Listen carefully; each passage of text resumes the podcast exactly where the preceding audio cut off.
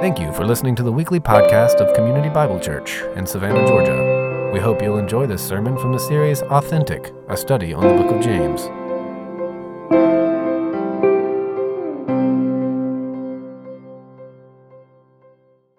Go ahead and turn in your Bibles to James 4. And if you don't have a Bible, there should be one right under the seat in front of you. And, and if you're not familiar with your Bible and you're like, I don't know where James is, that's okay. There's a table of contents in the beginning. Open to the beginning of your Bible. Just look. James is one of the last books of the Bible.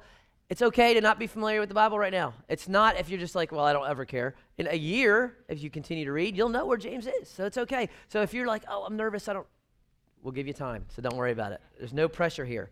Um, so, James chapter 4.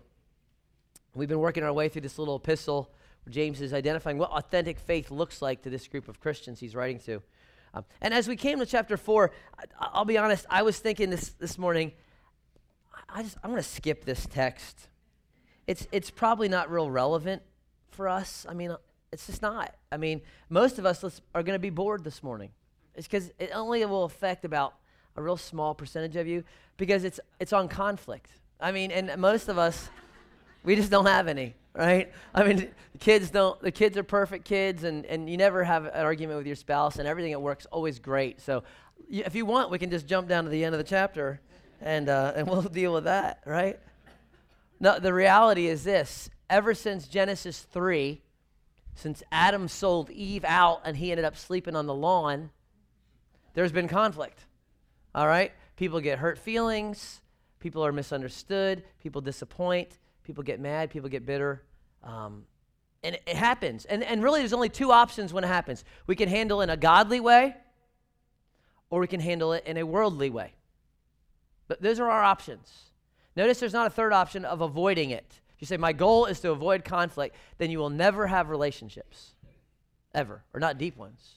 And even if you didn't, if you if you were Tom Hanks on an island as a castaway, even then you're still going to kick Wilson the, volleyball at least once. All right. So you're even if you're living alone, you're going to have conflict with yourself or the volleyball.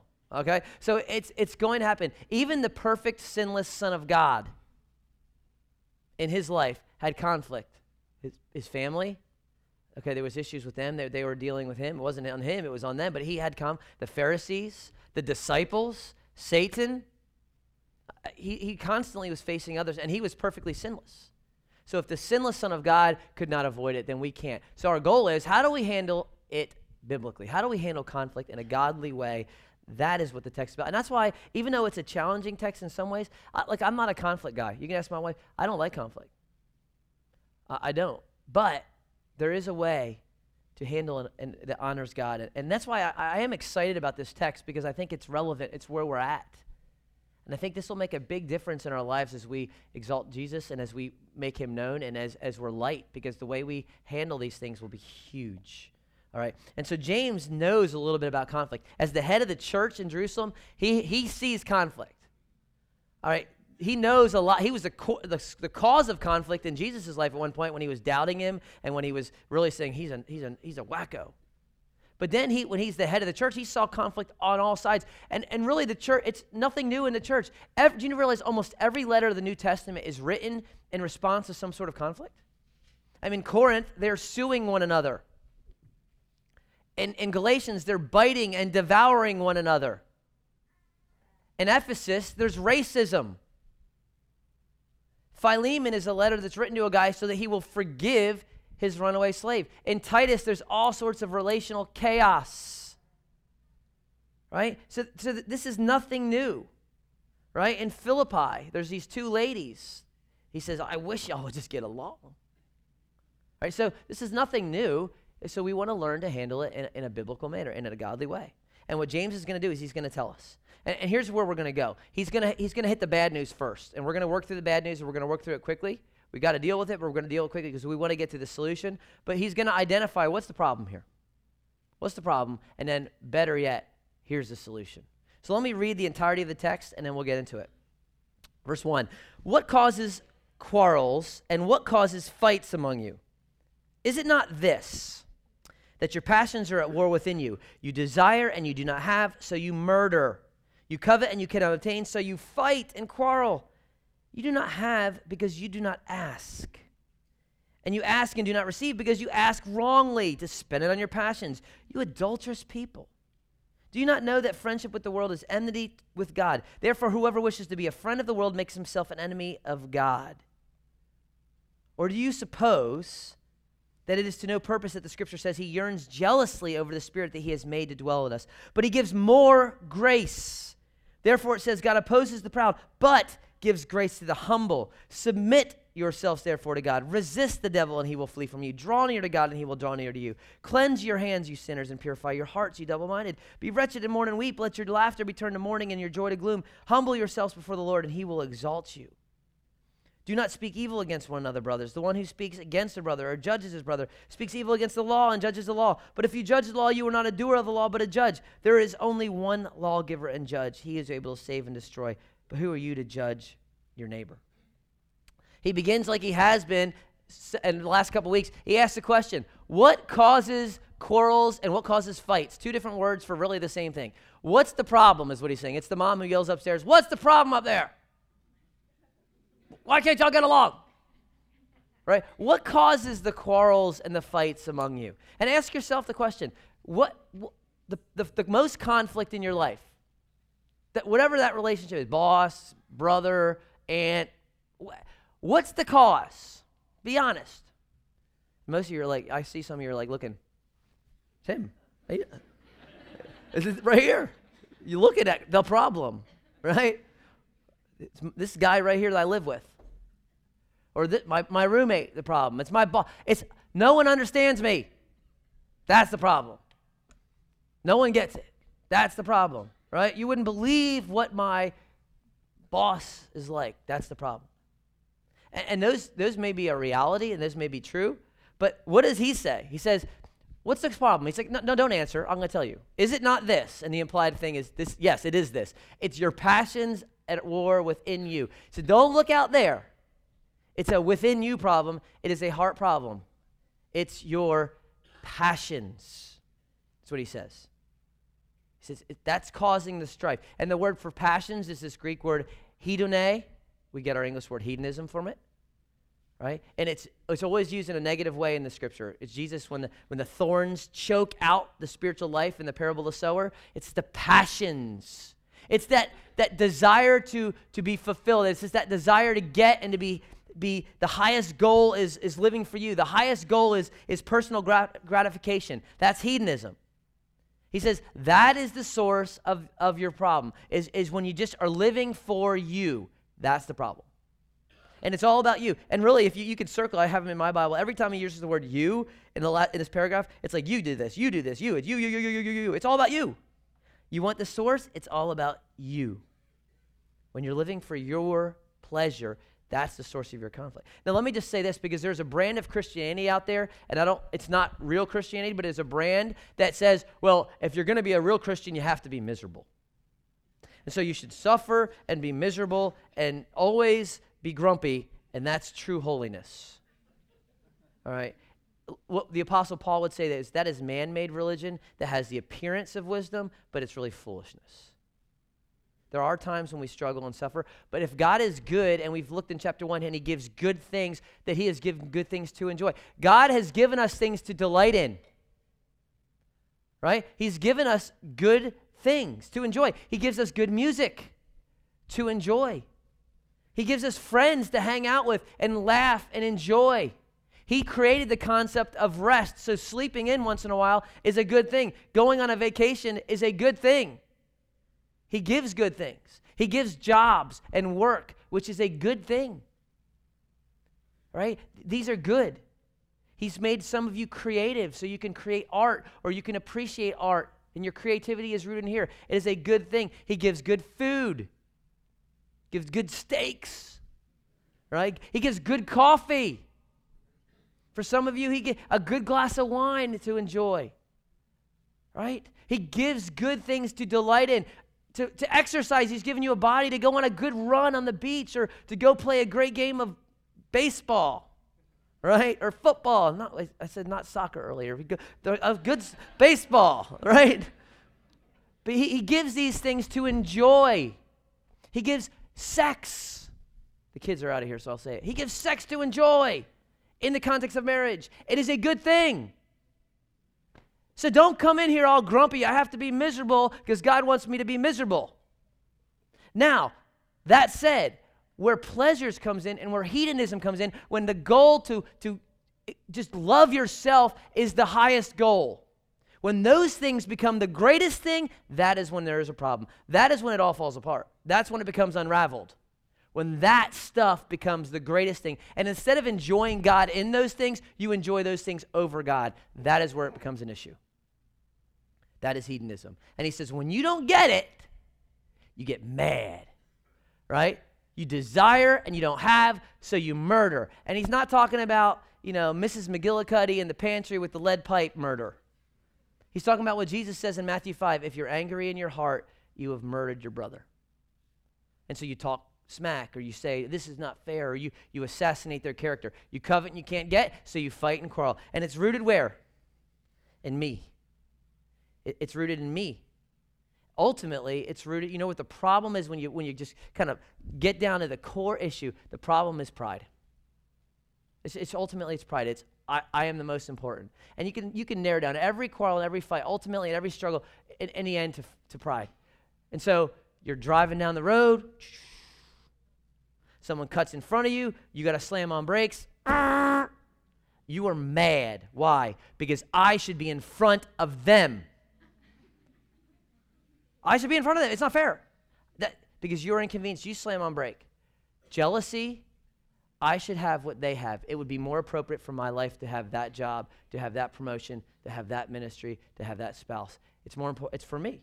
Deceit. I want to look my, make myself look better, so I'll lie, I'll exaggerate, I'll tell half truths, I'll lie about them to bring them down, so I go up. Adultery. Most people think adultery is about physical. It's not. It's about more, more often than not. It's about this person makes me feel better than this person.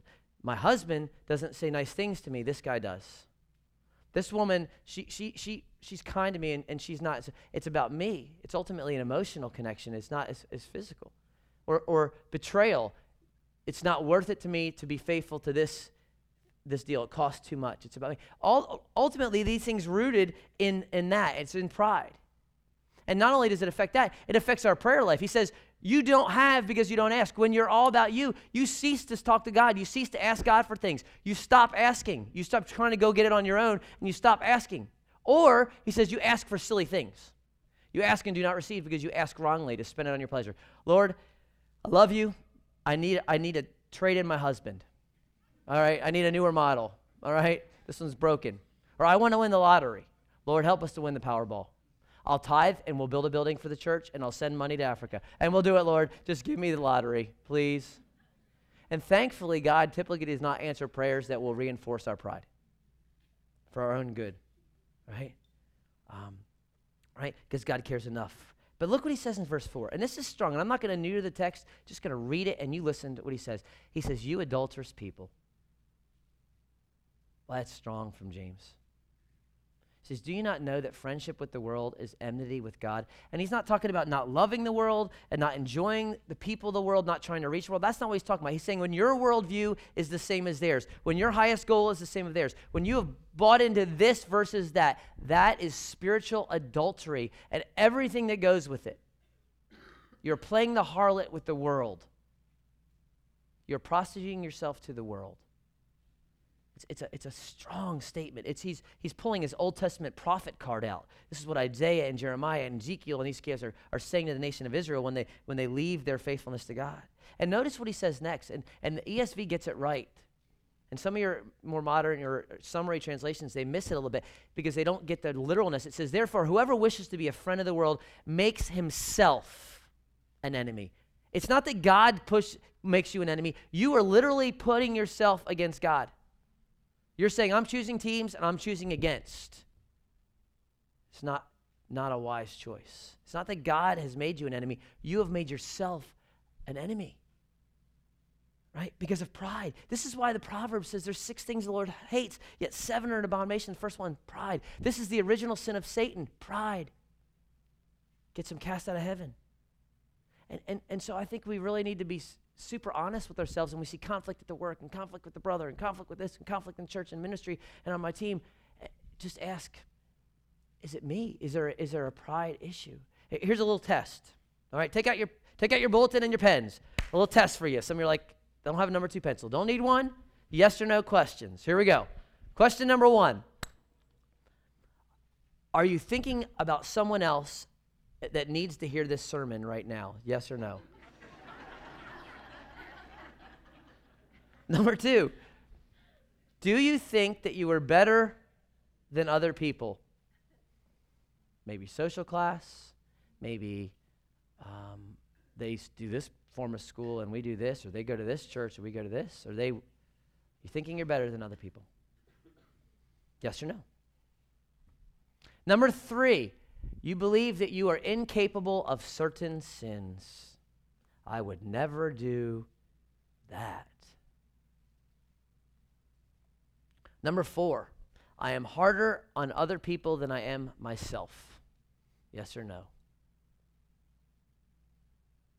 Number five, I think about myself a lot, how I fit in, how I, people think of me. In fact, I'm having such a hard time thinking about myself, I'm not taking this quiz right now. or number six, I'm resisting taking this quiz right now, or I'm refusing to participate. Yes or no? All right. Now, if you answered yes to four to six questions, you have a pride problem. And if you answered yes to two to three questions, you have a, you have a pride problem.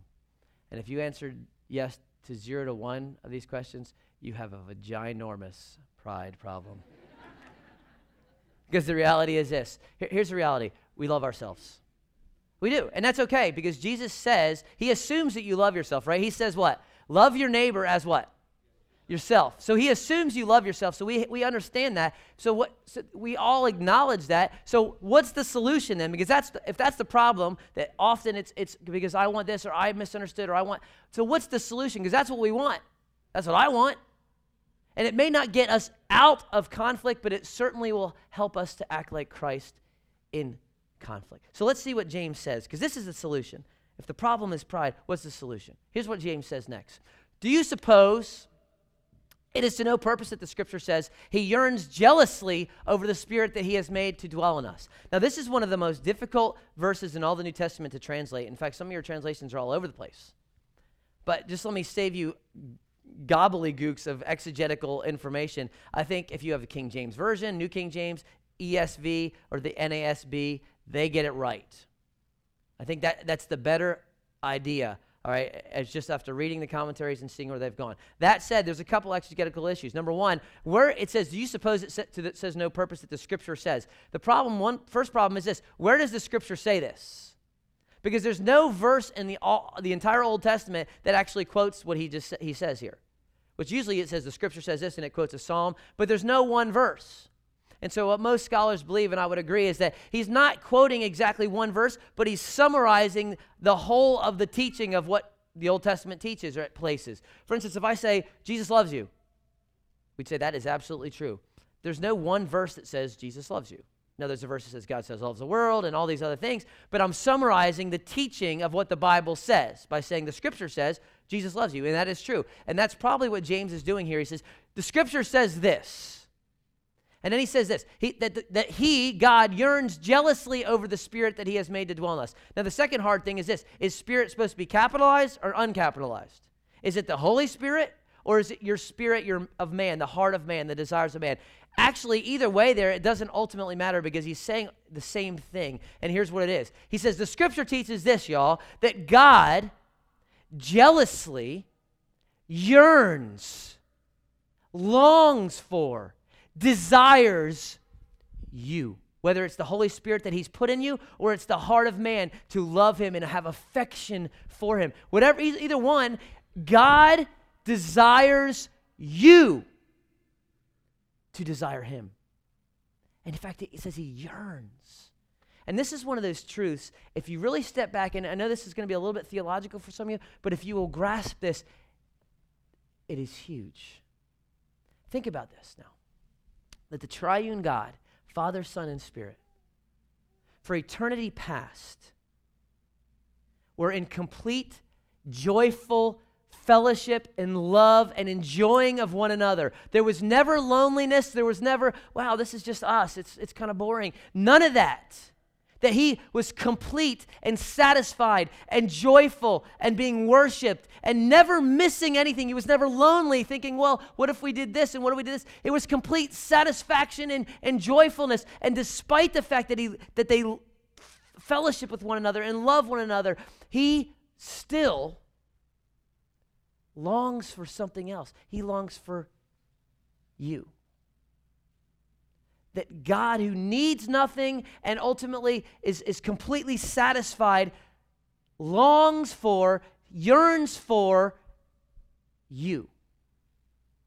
And don't, and don't see that as you, plural, you know, everybody. That this, this complete and perfect and holy and awesome, loving God desires intimacy with Bill Fowler,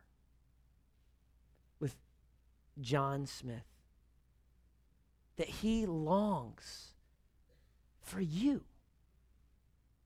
That what he has done, and he longs for you so much he loves you so much that this perfect fellowship in the Trinity, Father, Son, and Spirit, was broken at one point because he, he sends his son and he becomes a man and he crushes his own son, becoming the object of your sin and his wrath so that he could lavish you and love you just like he loves his son. So now he loves God the Father perfectly loves the Son and lavishes him with his love. And he does the same thing for you, that he loves you the same way he loves his own Son. And now that he is he's sent him as, sac- as your substitute and he's risen him from the dead and he's brought you into the family, he longs constantly and, and yearns that you would have intimate fellowship and, and just closeness with himself. How huge is that for us? That he that, that's his passion for his people, for his children.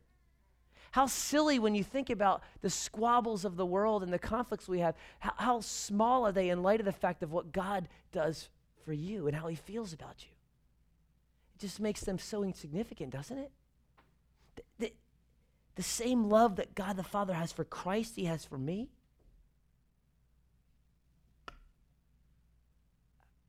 How un, unfathomable for the church, right? And because he does, Look what he says. He gives more grace. And circle that word more in your Bible. It's, it's the Greek word megas. We get our English word right, mega, right? Large, exceeding, great. It's what it means. He gives great grace. He gives large grace. He gives more grace. He lavishes just when you think there's no way God could ever give me more grace.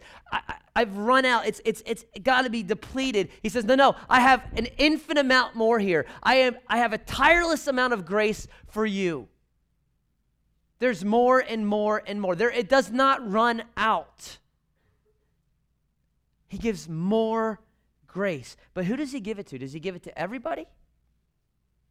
It's not what he says. He says, therefore, it says, God opposes who? The proud. But where does he lavish his grace? Where does he pour it out? But he gives grace to who? The humble. Who does God pour out his grace and pour out his love and, and lavish with it? It's the humble. Now let's let's take a step back and think about what we've been talking about, conflicts and what is the source of conflicts? It's pride, it's us. And when we're proud, what do we do? It says we make ourselves an enemy of God, and God says, "And I oppose." It's a military term. I stand against the proud. So not only is the proud person saying, I'm on the other team, God is saying, I am resisting you. Okay? But for the humble, I lavish you with grace. I yearn for intimacy. What's the solution then to conflicts? If pride is the issue, the solution is humility. And when we talk about humility, there's a false view of humility in the world. It's, oh, look at me. I stink. I'm a loser. It's the best thing about me is I'm a loser. Woe is me. I can't do anything right. Just kill me. Right? I'm just a dummy. That's humble. That's not humble. That's dumb. Humility is just recognizing your need for Christ and acknowledging his sufficiency. That's humility. It's seeing that you, you are empty apart from him, but recognizing his sufficiency. That's humility. Right? And think about the proud person. The proud person doesn't need anything. The humble person says, No, I need. The proud person says, It's about me. It's about my way. It's about getting my own. It's about making me known. The, the humble person says, It's not about me. It's about him. It's not my will. It's his will. And the, the ultimate of humility was seen at, at Christ going to the cross. And what does he say in the Garden of Gethsemane? Father, it's, it's not my will, but your will. It's ultimate humility, Philippians 2. Jesus being the glorified Son, eternally worshiped in, in heaven constantly, and he leaves that. He takes on flesh. He takes on ears, and he takes on hands, and he takes on legs, and he takes on hair on his head, and he becomes a man and will forever be a man, even though he's a glorified, perfect man. Right now, at the throne of Jesus Right now, he is sitting there and he's got hands that have scars in them, and he has a side that has been pierced, and he has feet that have scars, and he will forever have them. That is humility. Not my will, but thine. Right? Just think about, again, go back to the areas of conflict in your life where, they, where they're at the most. If, if you and I would just apply a smidge of humility to those situations. When someone says something like this, boom, and you want to go back and if there would be a little humility in that, and you would let a soft answer, how would that diffuse? May not make it go away, but how would it diffuse? And I'm not saying, look, this we are realists here. And those of you who have been in conflict with spouse or whatever, it is unrealistic for you to say, one of you is not going to say in the middle of it, honey, let's say the Lord's Prayer together. Hold my hand. That's not going to happen. Okay? If it does, you need to be up here teaching, and I'll come be your student because I, I've never seen that. But what can happen is I walk away for five minutes and say, Lord, mm, help me to be gentle. And I go back into that conversation and instead of yelling and say, I was I was wrong, I've been yelling, let's just talk. Not leaving our voices, let's talk. Or when, when your preference is this, what would it look like to the conflict if you just gave up your preference? Even if you're right, even if it's better, how would it diffuse it? How would it eliminate it?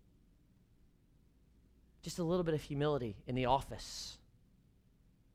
When you're, you did a better job and your idea is better, but they choose this one, and then you just let it go. Right? And is it hard? Mm. Is it hard? That's why God says what? I give how much grace? More. But I, I, cannot do it. I can't go one more day.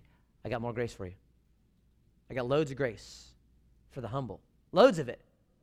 Proud? Mm-mm. But I got loads of grace. Right? You can't even scratch the surface of my grace.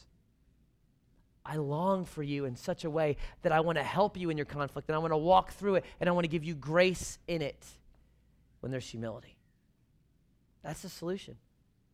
And so, so where we want to go is well, how do we cultivate? How can we as people cultivate a humility? You can't just go, let's go be humble. All right, let's go be humble. That's not how it works. So, how do we cultivate humility in our hearts? I am glad you asked because James tells us, and he gives us a bunch of commands. And, and re- here's where I want to go with these. Look, these are practical commands, they are right in your lap. And I'm not saying go obey these seven things and you'll be humble. Please don't hear me. But I will say this take two or three of these today that hit home, and let's start working through those together. Maybe in your community group, you're sharing this. Maybe in your ministry team. Maybe with the guy you're meeting for coffee on Thursday morning. Maybe with your spouse. You're saying, This is where I'm at. This is one that hit me. Boom. And you're talking about these things. He gives like 12 commands in the Greek, but I kind of summarize them into seven. But let's just look at them quickly. First one, he says this Submit yourself, therefore, to God. And that makes sense. If you're going to cultivate humility, you got to start listening to somebody, right? Instead of being in charge. And he says, now here's who you're going to listen to. You're going to submit. You're going to voluntarily, the Greek word means to place yourself underneath. You're going to voluntarily place yourself under God. Because if he's good and he's longing for you and he wants your best, that is a good place to start, y'all. And, and I'll, some of you, are sitting here having a staring contest with God and you're just, uh, I'm going to outlast him, and it's time for you to blink and stop resisting and say, I'm going to listen to you, God. And I don't know what area that may be, but here's the way I think you probably do. And you say, I really don't know where I'm resisting God. Then here's, here's what you need to do you need to get a piece of paper, get a little notebook, get your journal, take some time this afternoon, maybe tomorrow, and you go and ask God, God, show me where I am resisting you. And you just wait and open the Bible and just read and think. And I can promise you, guess who will show up? God the Holy Spirit. And He's going to talk. So you listen and you write down right? Because he's going to show you. You're going to open yourself up and say, God, where am I resisting you? You don't think the God of the universe who longs for you and yearns for you and desires you is going to show up and say, okay, I'm here. Let's go. You got, you got a pen? You, you got shorthand? Because I got a lot to say, right? You do that. It's part of our P and our specs. It's a pursuit, right? That's, that's why, and if you're like, I don't, I'm afraid, or what if I fail? More grace. More grace. There's more grace. It's the first command. What does he say? How else do we cultivate it? He says, resist the devil. Now, I don't know how it happened, but somehow in the church, we got this dumb idea that we just have to be losers the rest of our We're going to lose. Well, always have to fail. We're going to lose. We're the bad news bears. Never be victorious. We walk in defeat. One day Jesus will come back and it'll be good. But right now, we're just lose, lose, lose. Always lose. Always lose. Never have victory. That's not what this verse says. This verse says, resist the devil, and he will what? Flee. Not that he'll creep out slowly, that he will he will turn tail and run like me out of a craft fair. I mean, he is gone. okay? Okay, so what, what does that look like then?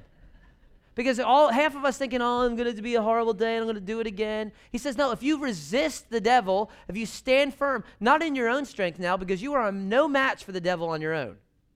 But if you are in the power of the armor of God, if you have put on the armor of God and you are walking by the Spirit, he will flee. It is a promise to claim. Is God lying? No. So, how do I resist the devil? Real simply, I just look at Jesus and what he did. You replace the lie with the truth. What does Satan tell Jesus? Bow down and I will give you the kingdoms. Give them all. What does Jesus say? That's a lie. I shall have no other gods before God. Jump off this, this, this building and the angels will catch you. That is a lie. Here's the truth do not test the Lord. So when the, the enemy is lying, you will only be happy if you get this. You, this is what you deserve. That, that person was, they did this to you. You need to do this. Take that lie and replace it with the truth. No, I will only be content when I am loving God with my whole heart. Take the, and he cannot stand the truth. And he will not just, well, okay, I'll come back later. He will book it. Because you're not standing in yourself. Pride stands in itself. I can do it. I won't do this. I won't do that. Humility, cultivating humility says, I'm going to stand in the power of someone else. Right? You want to cu- cultivate humility? Where in your life do you need to resist and just stop believing the lie and replace it with the truth? Right? It's a way to cultivate humility. Here's my favorite draw near to God. And He will do what? He will draw near to you.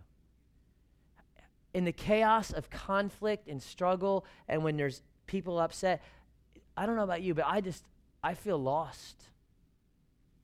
I don't, I, I feel disoriented. I feel like, where am I going to go? What am I doing? I feel all alone. I feel like, I, what direction do you go? When, my, when I was growing up, my dad, I don't know if it was to keep me humble or if it was a form of discipline, forced me to do Civil War reenactments with him. okay, so all these old men would be out, you know, carrying their weapons and smiling and laughing. I was the only one that looked authentic because I was the only miserable one. Right? Okay, why am I here? But at, at, some point in the battle, okay, if you can call it that, there would be this time when everyone would run together, right? There was the, the final charge, the glory of these 63 year old men who wanted to go down for their whatever. And there were these times you'd charge the field, and it was just chaos. It'd be men all over pretending to hit each other. It was like, uh, really? I mean, but still. but in the midst of that, once in a while, I would find myself like separated from the group. And I'd be like, where, how did I get way over here? And the only way, the only way I knew where my team was, was there was this one guy. He didn't have a weapon. I don't know. He had the, didn't have like a machine gun in one arm, or, and he had the flag. And he'd be holding the flag, just waving the flag. And when you were out, separated from the group, if you wanted to know where the group was, what'd you do? You looked for the flag and you ran for the flag. And I think what James is saying, when you're in the middle of the chaos and the struggle and you don't know where you're going and it feels like you're lost and you're alone, look for the flag and then run to it. And what is the promise? You draw near to him, and what? He'll get you an appointment next Friday, maybe? The God who yearns for you, the God who longs for you, the God who is jealous over you, will draw near to you immediately, and you will be there. The prideful person separates himself because he doesn't have a need. He's all fine. I'm good. I don't need anything. The humble person says, No, I need to get as close to the flag as I can every day. And I don't know what drawing, this is where some of y'all are at. You're in the middle, you've wandered off, and the flag's over there, and you don't know where you are, and you need to turn around and you need to look for the flag today, and you need to book it towards the flag. And I don't know what that means for you. It might mean you, have been hanging out with this group of folks and they're just taking you down this path. You might need to go back with this group of folks where you were walking with the Lord that are going to encourage you. It might mean you, you need to spend some time reading through the Psalms and just in prayer and, and coming back. It might mean singing songs or journaling again. Like you, whatever it is, when you were close to Jesus, you were doing that. What, what, what John says to the, to the uh, church at Ephesus do what you did at first. Back when you were close, go back there. Whatever that looks like for you. You want to cultivate humility? Get as close as you can to the Lord Jesus because he was the most humble ever. And the more close you get to him, the more you'll be like him. It's going to happen. It's a promise. Draw near to him, and he will draw near to you. Right? What's the next one he says? He says, Cleanse your hands, you sinners, and purify your hearts. And this is a very Old Testament idea where the priest would go into the tabernacle and he'd have to wash his hands to cleanse them. It's right after out of one of the, the ascension psalms, Psalm 24. Who can, who can ascend God's holy hill? Who can enter his tabernacle or his temple? He who has clean hands and a pure heart, who has not lifted up his soul to any idol. The idea of here's how I summarize it is confession that you regularly as a follower of Jesus Christ have some regular time of confession of sin. This is part of how Jesus teaches us to pray. He, the disciples say, teach us to pray like the like the Pharisees teach their disciples, and he teaches them, Father out in heaven, hallowed be thy name. And at the end of the prayer, he says, Forgive us our trespasses. It's a regular part of the disciples' prayer where you regularly just kind of get alone and you have a time of confession. Because if you're never thinking about that, then you're never thinking about grace. And if you're never thinking about grace, there's a tendency to be proud. The closer you get to the cross, the more humble you're going to become. And so there should be regular times. I'm not saying six times a day you need to go and pray, but there should be just a regular time. God, search my heart, like the psalmist says. Create in me a clean heart, renew a right spirit within me. Cast me not away from your presence. Take not your Holy Spirit from me. Just regular times of that. That's why after a sermon, we don't just say, hey, have a good week. Shh. We have a time of worship and reflection so that you can, that you can do that today. It's, it's purposeful, but just a regular time a regular time of confessing your sins. We'll see this in a couple weeks to one another. Stop pretending that you don't sin. Hey, this is where I'm at.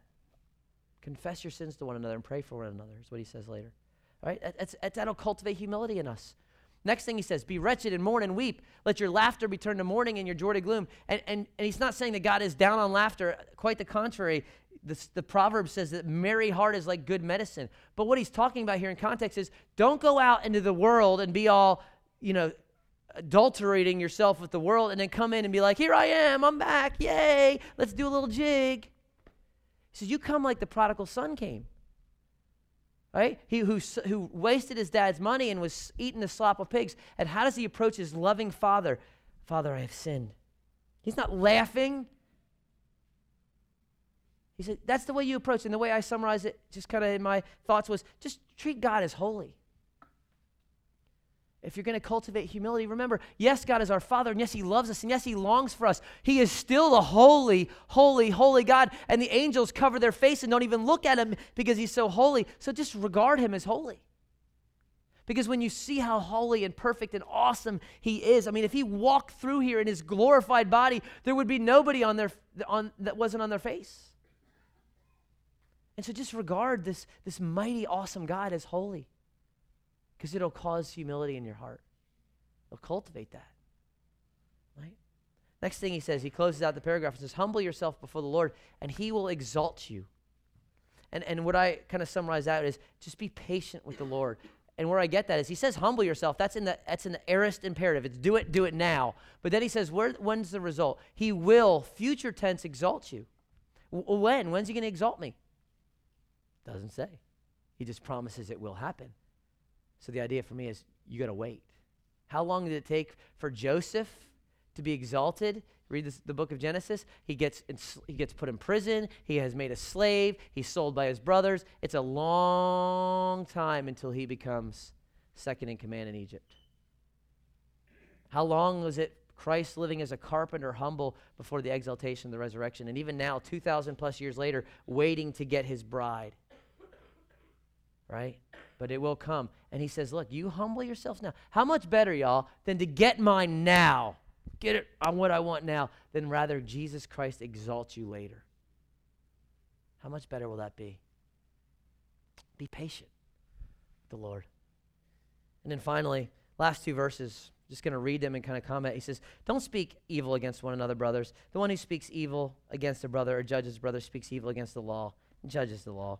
But if you judge the law, you're not a doer of the law, but a judge. There is only one lawgiver and judge. He was able to save and destroy. Who are you to judge your neighbor?